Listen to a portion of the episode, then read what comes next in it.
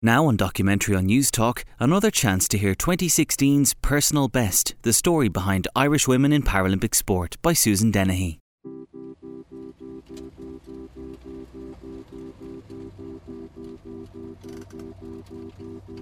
I've just pulled up outside a very ordinary semi detached house in a large housing estate in Blanchardstown, not a million miles away from the National Aquatic Centre on Dublin's north side.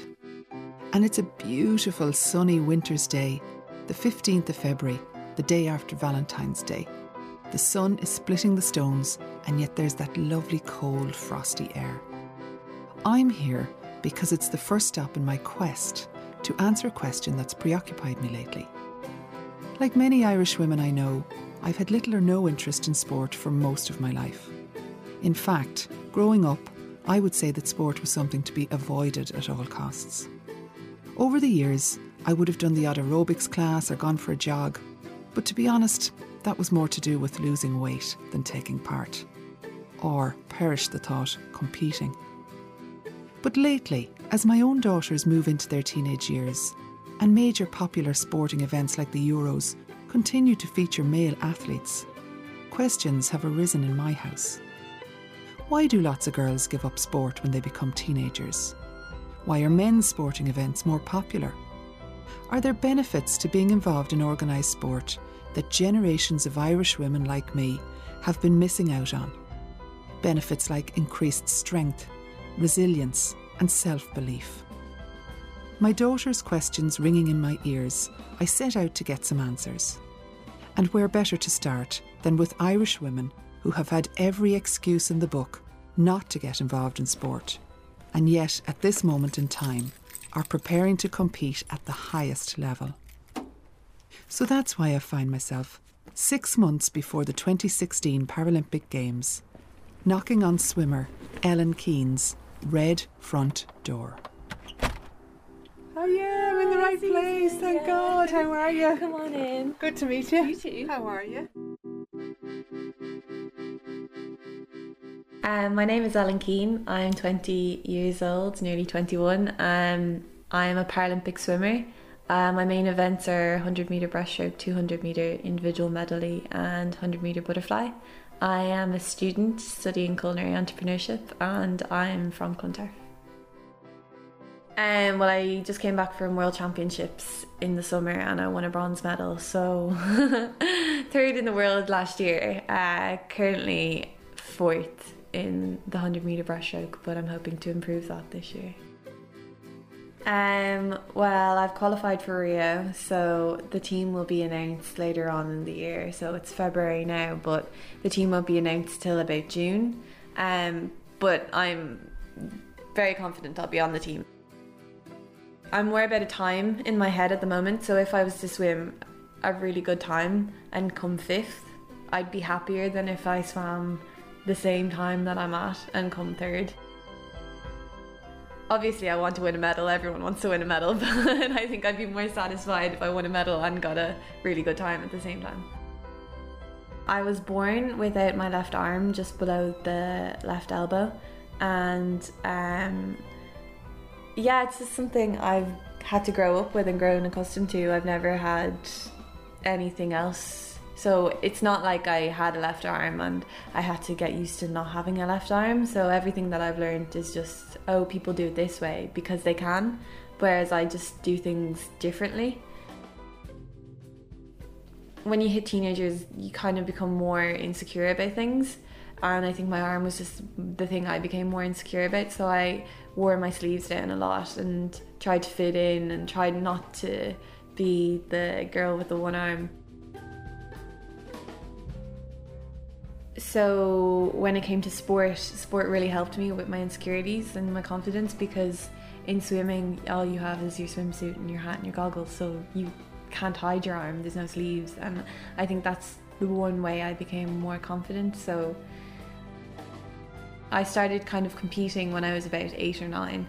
And then when I was 13, I went to the Paralympic Games in Beijing and that was my first ever major international competition so I was a bit mad for my first one to be a Paralympics.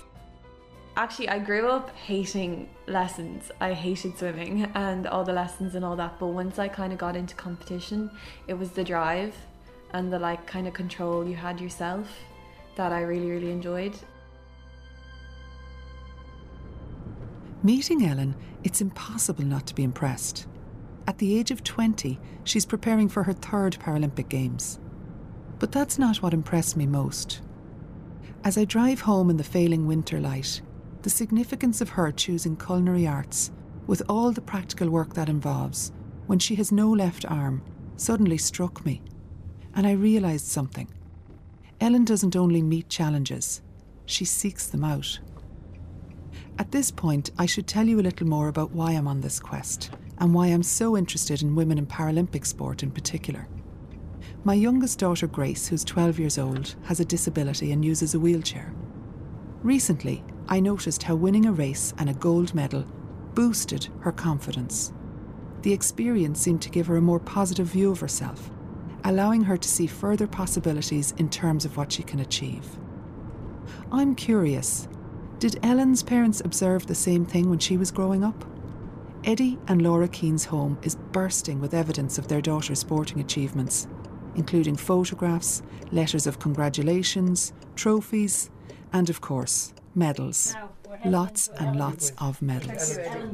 This is a big teddy sitting on a little chair like you would have in junior infants in school, wooden chair that we got years ago.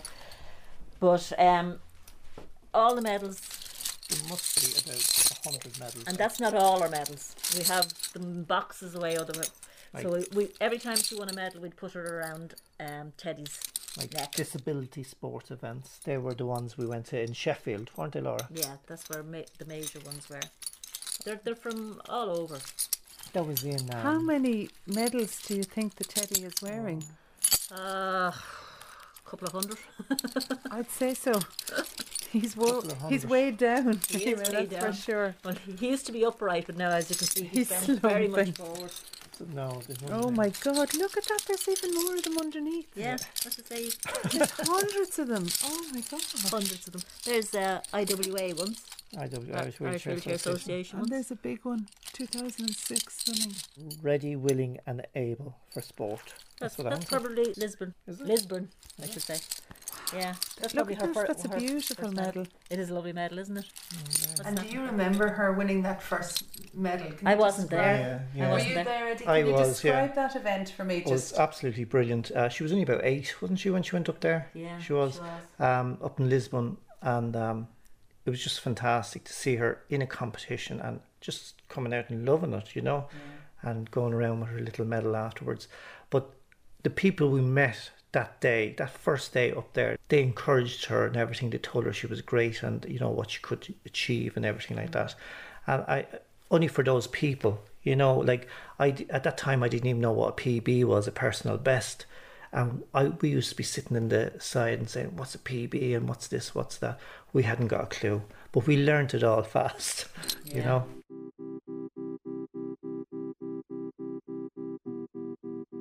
So, what is a PB or personal best? Well, simply, it's a sports person's fastest time or highest score in a particular event. Sports people are always looking to improve their PB, essentially to break their own record. I like this concept. I like that your goal in sport can be to improve your own performance. Imagine if we applied that way of measuring success to other areas of life. Around the time eight year old Ellen was coming home to Dublin with her first medal, a young woman, Deirdre Mongan, was living in Galway and doing her best to meet the challenges of a new way of life. Having quietly made a name for herself as a sportswoman to watch, Deirdre is also hoping to represent Ireland at the Paralympic Games. Not only is Deirdre an elite athlete, but she's a mum and she holds down a full time job, and I need to find out how she does it all. So on a very grey February day, I drive north to a neighbourhood directly in the shadow of the brooding Mourne Mountains. I have arrived at Deirdre Mongan's house. And it's a dreadful day, it's lashing rain. So I'm going to go in and say hello.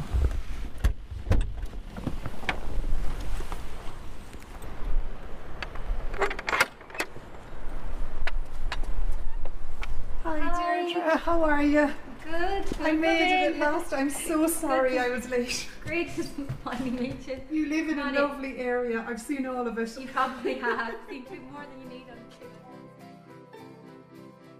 My name is Deirdre Mongan. I'm from Milltown in County Galway, but I've been living in Newcastle in County Down for the past three years. I'm 37 years of age and I'm hoping to compete in the Rio Paralympics in September. If I do get there, it'll be my first Paralympic Games. Well, I was involved in a farming accident when I was 14, and as a result of that, I broke my neck at the C7 level, which means I'm paralysed from my chest down. I always would look at other people around me and see them doing this and doing that and feel, well, I want to do that. I don't want to miss out on what other people are doing, especially, you know, friends my own age.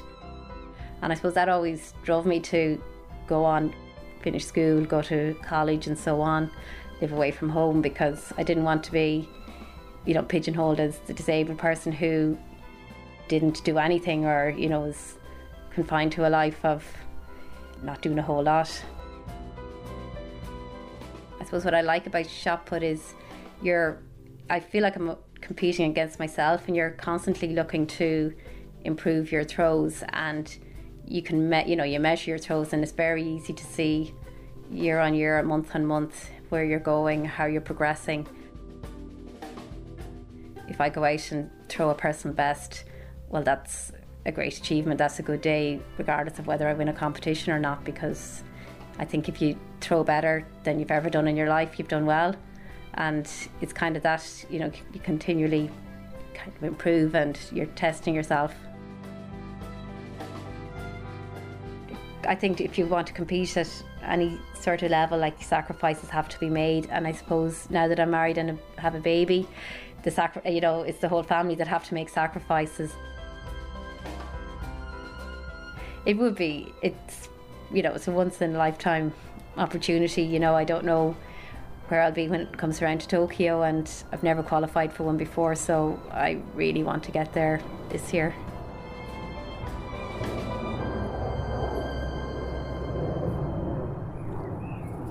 Deirdre will find out if she's qualified for the Rio Games in June. In the meantime, she's training hard. Two afternoons a week, she meets coach Dave Sweeney at Morton Stadium, not far from Dublin Airport. Dave, is it? Yeah, yeah. Hi, how are How you? you doing? You alright? Nice to meet you. Yeah, yeah. Wrong hand, sorry. You too? You alright? Deirdre has two coaches. Eamon Flanagan works with her on strength and fitness, and Dave works on her throwing technique. While Deirdre gets changed, Dave sets up. Um, well, generally when Deirdre arrives, um, she goes in and gets changed, and it gives gives me time to to set up her chair and bring her throwing equipment out. So we brought the chair over, but you can see this bag weighs a ton. There's uh, shot puts and steel bars and whatnot inside it. And what has Deirdre's form been like lately? She's been good, yeah, really good. Um, she had a super throw there a few weeks back, uh, 424, and I think her, her personal best is 426. Uh, so she's right. I, I think she's ready to probably go over her best ever. I think last year she, I mean, she did she had an amazing performance, getting a, a, a bronze medal at the World Championships, and that was just after she'd had a baby and uh, she'd got married, and you know, there's a, and there's a lot of things happening in her life, and to, to come out with a bronze medal was amazing, and uh, and I think this year she's probably put in a more solid training base, and uh, so fingers crossed. I don't know. Talking to Deirdre, it's clear that as an able bodied child growing up in the west of Ireland in the 80s, there were literally no opportunities for girls in sport. And really, apart from PE classes, um, there was practically nothing. Whereas nowadays, you see younger girls, they they're a lot more involved in sports like the GAA. Whereas back in my day, there was none of that for girls.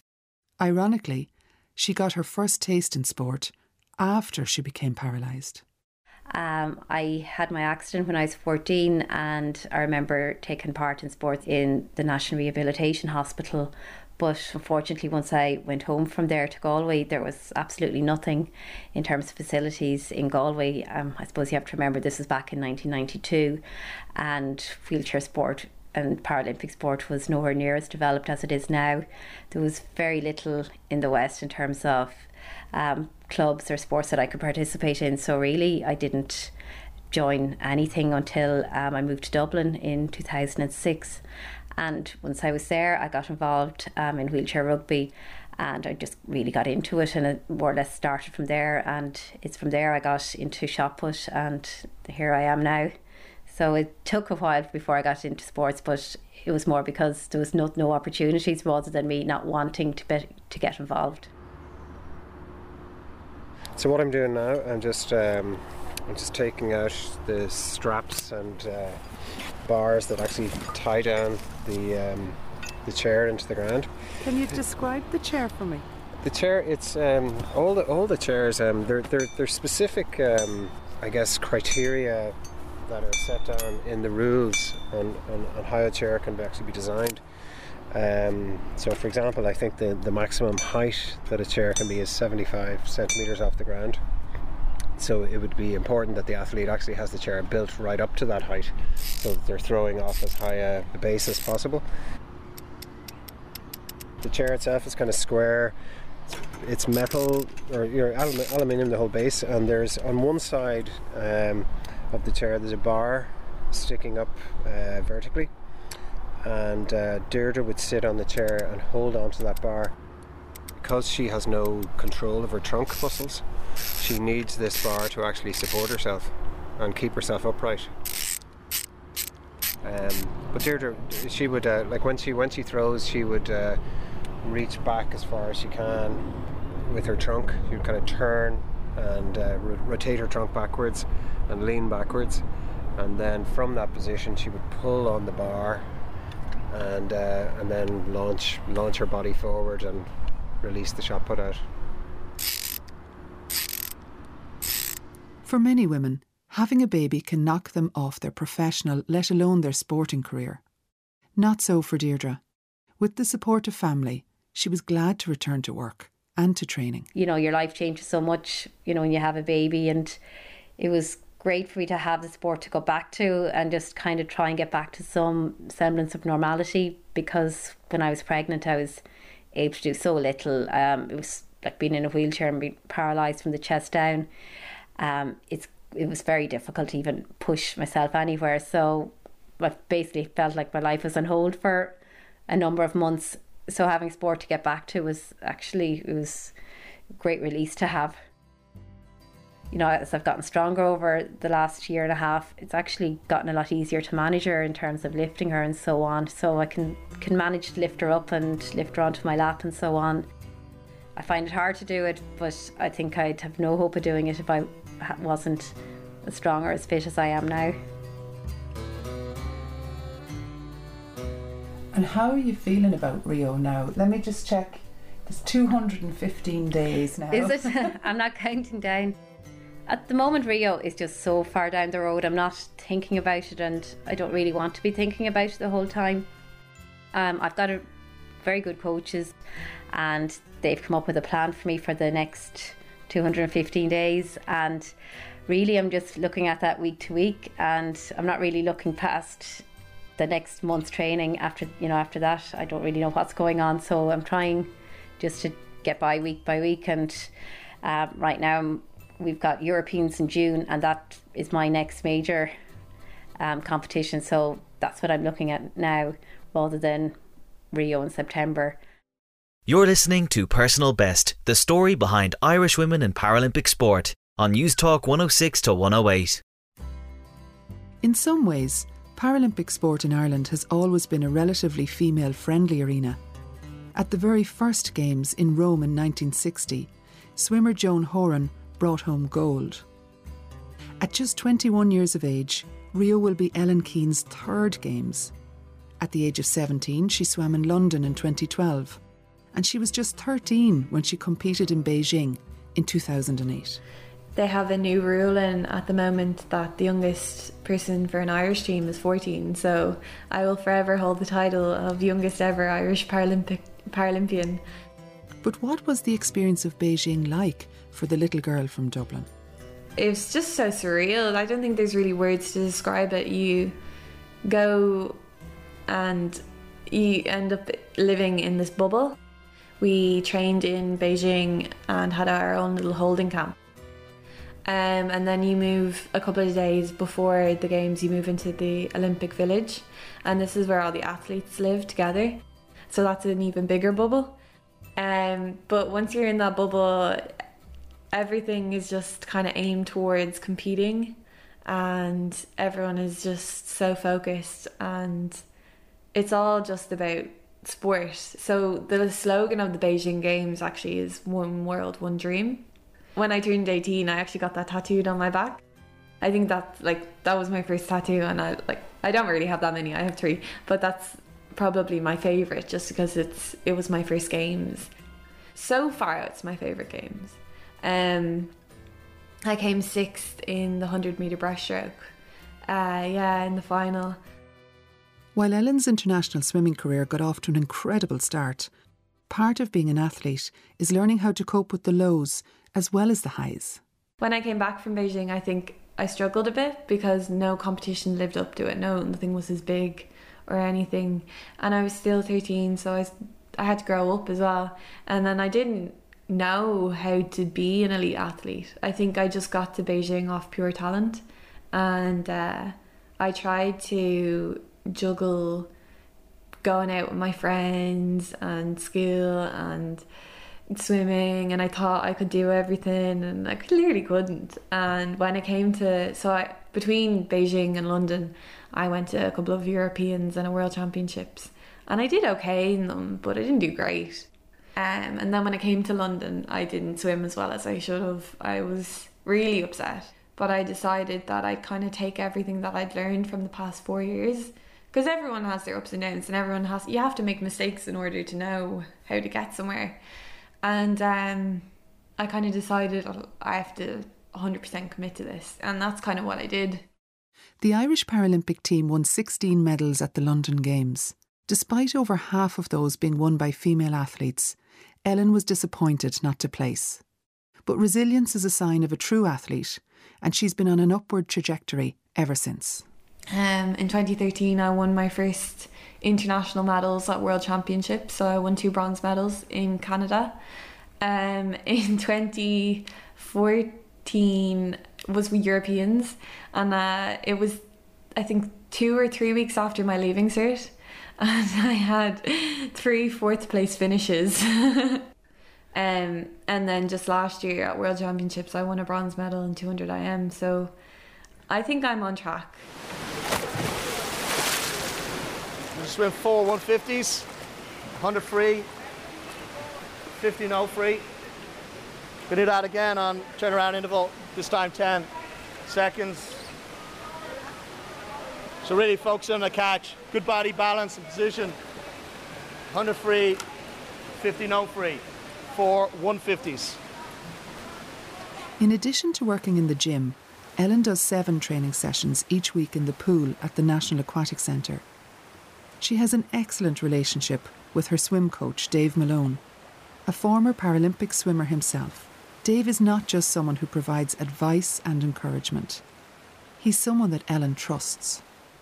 So I've actually used to swim with Dave. He, we went to Beijing together in 2008 and he's won multiple Paralympic medals. So it's really nice to have somebody who understands everything and he suppose he's kind of been a little bit of a role model to me growing up and kind of he understands everything so if you if i'm feeling a little bit stressed or a little bit under pressure i'm just a little bit unsure of something i can always go to dave he's not just a coach like he's a friend i swam in um, four games in uh, atlanta in 96 and then retired in uh, beijing in 2008 so um, and i was the team lead for the london games for the swim program and um, so this game's through, I'm the performance director, so kind of working across multiple sports.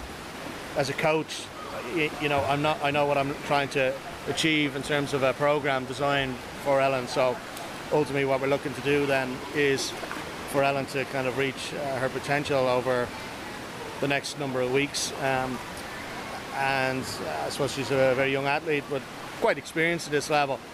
She's been really committed across all the areas of her preparation. So her life uh, balance and recovery, uh, nutrition, psychology, um, well-being, uh, mentally and physically. What's the most important personality trait you can have to compete at an elite level? I think you got to believe in yourself. I think that's the most important piece. Because um, obviously you've got to work on the te- technical, tactical elements of training, and whether that's in the pool or in the dry land, and or on a bike or whatever sport you choose to do. But but I think ultimately you've got to you got to believe in your ability, and you see it time and time again. A lot of people are fantastic trainers, and they go to the arena competition, they don't believe in themselves or their abilities at times, and and they never really fulfil their their goals or ambitions or their potential. You know, all athletes work hard, but it's the ability to to believe that you can go and do it and get up and, and have a go. And I think I think belief is a key component of high performance sport. And I think a lot of the top athletes not necessarily believe they're going to win things, but they believe in what they're capable of, and they know what work they put into it. And I think that's that's the key. All right, paddles, paddles, no pull boys. So, how does a young athlete starting out build that level of confidence in her own abilities? One thing that's widely acknowledged is that a child's confidence in herself is accelerated when adults believe in her. Ellen has never had any shortage of supportive adults in her corner, especially her parents. And they're really proud. They love it. They thrive off it. And they're like, oh yeah, my daughter's Ellen and all this they were always the ones who brought me to the pool for 5 a.m. in the morning. So we have a pretty close bond there. And uh, they travel with me. Well, they don't travel with me, but they come and watch me race all over the world. So they get their own little holiday out of it.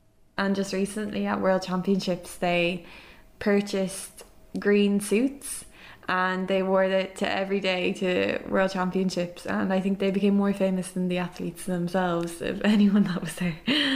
Now these are the suits. We've just got them dry cleaned. And mine is a bright green with darker green shamrocks all over it. Isn't it beautiful? And he has a tie to match we have a white tie. shirt and a tie to match exactly the tie is exactly the same colour green with green shamrocks on it as well yeah yeah and mine was exactly the same exactly I the got same the same suit. suit. but I got it made into just above the knee or below the knee below the knee trousers below the knee trousers with a nice little slit at the side green and out of the sleeves of the jacket Orla made me this waistcoat which is literally just the Front. front I reckoned that that would be better for Rio because it'll be cooler. so that's our suits. If you ever want a, lo- a loan of a fancy dress now, you know where to come. They are fantastic. They are. They're a bit of they're a bit of fun. hopefully there'll be something to celebrate Well, yeah she w- she'll do us proud no matter what. yeah sure We're very proud of her. While Ellen and Deirdre's families enjoy the travel and the spectacle of the big competitions, the day to day support the athletes need from them is often less about fun and more about sacrifice. Deirdre and her husband Steve made a conscious decision that he would give up work to take care of their baby daughter Amy.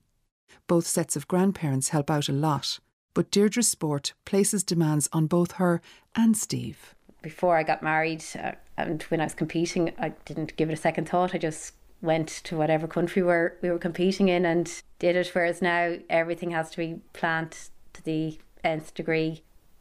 Obviously, it's very tough leaving Amy behind, and it's it, the wor- first time I went was probably the worst. But I do min- try to minimise the amount of travel I do, but that is definitely the hardest. I suppose in one way, I'm lucky that she's too young that she doesn't know I'm going, and she like once I'm gone, I'm gone, and it doesn't seem to bother her at all. But I think if she was a bit older and was missing me, I think I'd find it very hard to just go off and leave her behind.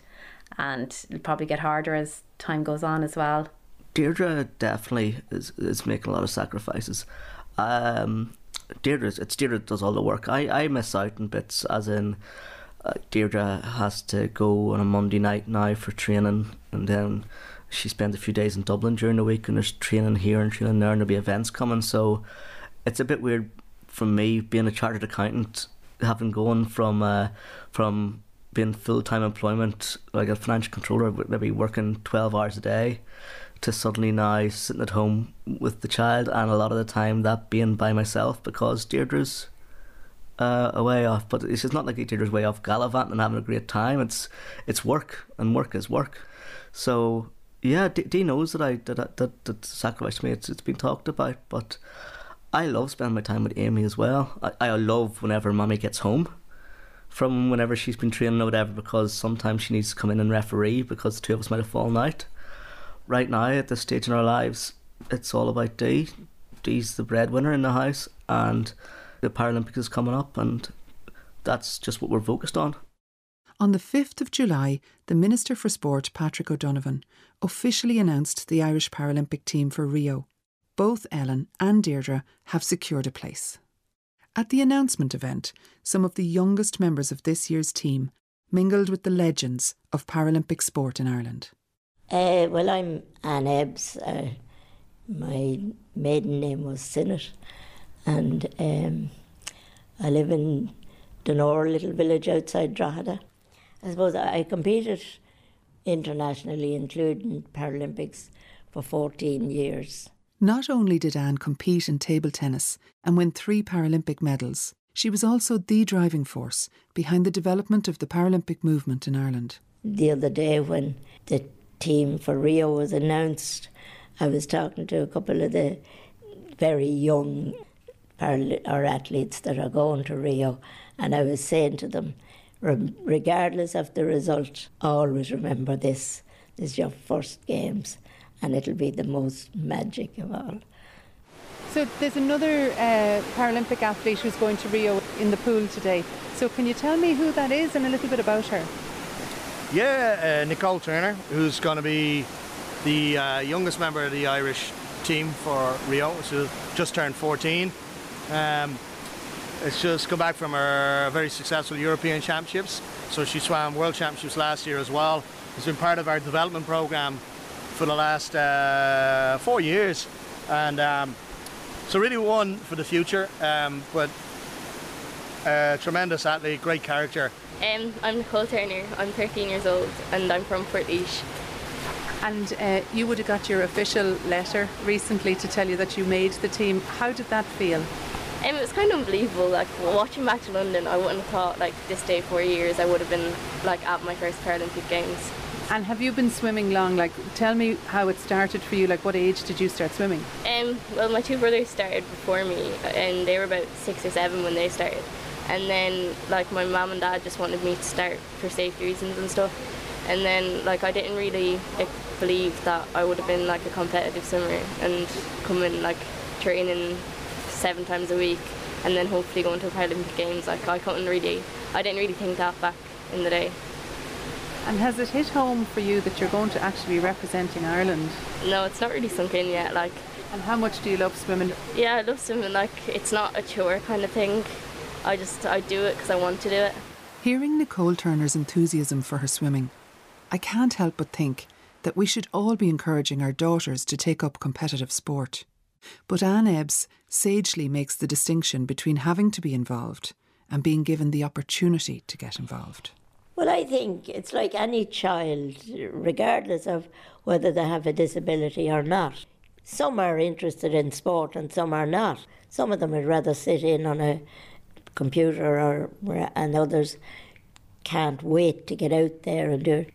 If the opportunity is there for them to have a go if they want to, that's great. I wouldn't push anybody into it, uh, but so long as they know it's there and so long as they're given the opportunity to have a go, then they can make up their minds. So I've just been at the uh, National Aquatic Centre. It's the 9th of July, and Ellen Keane and one of the younger Paralympians, Nicole, were both training there with Dave Malone. And I have to say, I was so impressed. Um, like these guys are so hard working. They just go up and down the pool. They do whatever Dave drills Dave outlines for them and they give it everything. But I can feel now the excitement around Rio building and I can sense from them they're all getting really excited. The hard work part is ending and the exciting buzz part of competing and the whole experience of the games is starting to kick in and they're all really looking forward to it. Tell me now, uh, so where are we now? We're the 9th of July. We're Yeah. the 9th of July. The official team was announced four days ago. So what happens between now and the end of August when you head off to Rio for you? Um, so we've got a bit more training to do now. Uh, ten days. We've got another race practice, so we have nationals in ten days. Uh, that's when most of the Irish able-bodied swimmers will be hoping to perform. Uh, but us Paralympians will be just using it as some race practice. And then we've got a training camp in Fuerteventura for 11 days, and then we're home for 10 days. And then we go to Uberlandia for our training camp uh, in Brazil, and then off to Rio. How are you feeling about it all? Are you just wishing it would come? Like, have you been waiting too long for it, or? No, this is really where it starts going at lightning speed. So it's kind of just about enjoying every day and every everything that comes one thing at a time. Okay. Good acceleration. But not far enough back. Didn't get back. Yeah. You can probably see it yourself. Yeah, no, you I know felt it. that, yeah, It was so. It was really flat. At one of her final throwing sessions, I asked Deirdre, what's her game plan for Rio? I, first of all, I just want to perform well, and I think if if you perform well, you're giving yourself a chance to win a medal, and hopefully, I get a good performance in, and who knows after that. Kind of, might, can I just do one more, get my fingers a bit better. Olympic Games or Paralympic Games are just. It's just totally different. For a start, the whole world is watching. And you know, for those that are going, I suppose there'll be great, great relief that they're on the team, but then a huge amount of uh, expectation. It gets tough to manage all that, but but look, that's that's part of it, you know. So good. That was an okay one. Yeah, no, I'm happy with that one. Good one to finish on. yeah. The expectation that Dave mentioned comes from the athlete themselves, as well as external sources. Experience has taught Ellen to filter out anything that might interfere with her focus. Uh, so I won my bronze medal at World Championships on the last day last year. And what I did different was I deleted my Facebook and my Twitter account um, off my phone. Um, I told all my team that do not like one of the boys he's really really interested in comparing people and looking at the world rankings and being like oh you're going to win a medal if you do this and all this and i had to sit down and talk to him and be like stop. Like that's not going to help anyone especially not me. So if you're going to talk to me you can talk to me about the weather or just don't talk to me about swimming. Um because i think just focusing on it too much just i just need to relax and that's what i'm going to try and do this year is just learn to relax As part of her preparation, Ellen will travel to a holding camp at Uberlandia in Brazil, two weeks before the Games begin on the 7th of September. She's caught up in the whirlwind of preparations now, and she won't see her family again until after she competes. Well, we might see her at the opening ceremony, but she'll be down there and we'll be up That's there. if she's allowed to go. That's if she's allowed to go. this is the Um, first time yeah. uh, she doesn't swim till the fourth day, so she might be allowed to go to the opening ceremony this time. So even when we get to Brazil, Rio, we won't see her until she's actually swimming in the pool. Yeah. And um, But you get used to that. Ah, That's yeah, the way it always is. and if you get a wave off or a pass, and you're you're doing lucky, well. yeah, yeah. Because she's totally focused when Oh, she's no. out there, you know. The last person that both Deirdre and Ellen will speak with before they compete will be their coach. So, what do you say to someone in that moment? I may say something that just comes to my mind.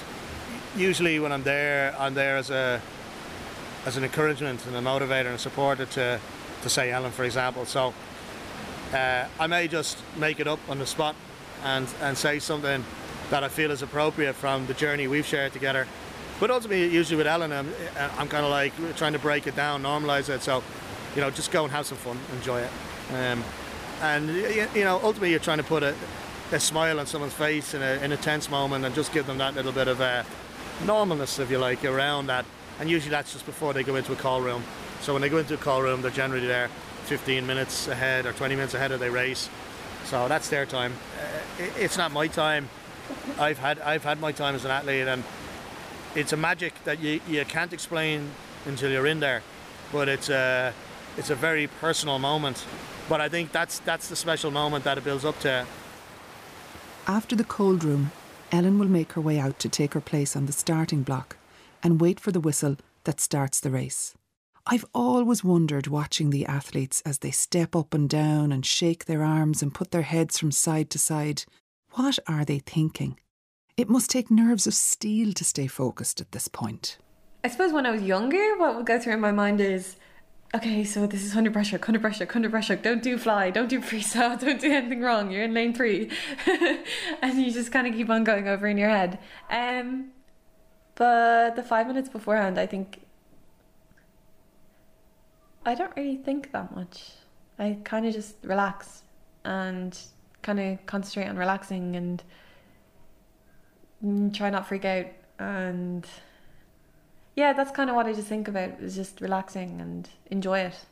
I think if you don't enjoy it what's the point in doing it? And i think i didn't enjoy it for so long that that's why i didn't swim well for four years.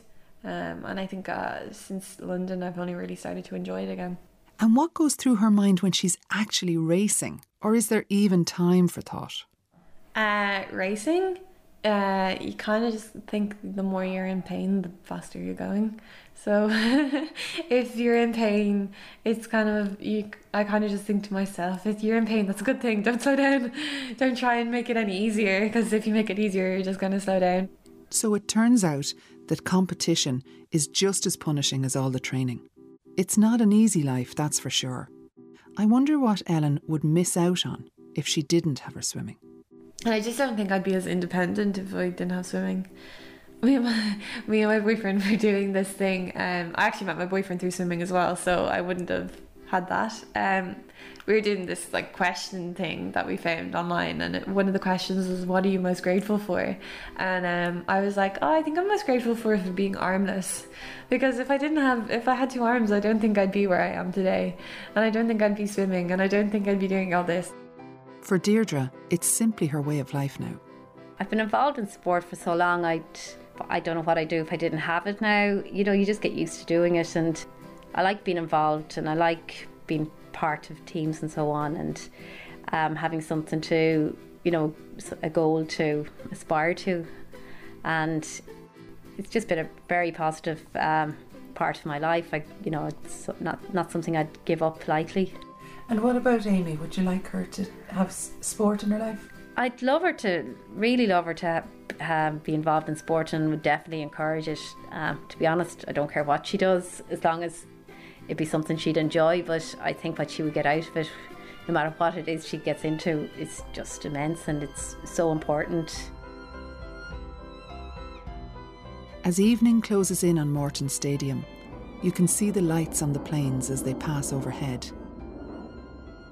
Deirdre begins to transfer into her car to make the journey home.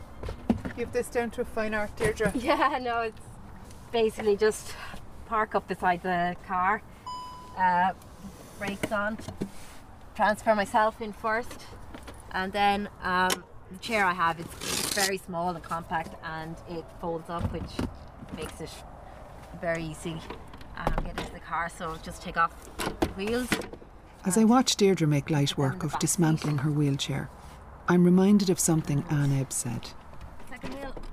Being involved in sport and the successes that you have and and the failures, it does make you a stronger person. It gives you oodles of confidence to go out there and be who you are. I think all the opportunities I've ever had the independence that I have. I don't think any of that would be there if it wasn't for my involvement in sport. Yep, that's it.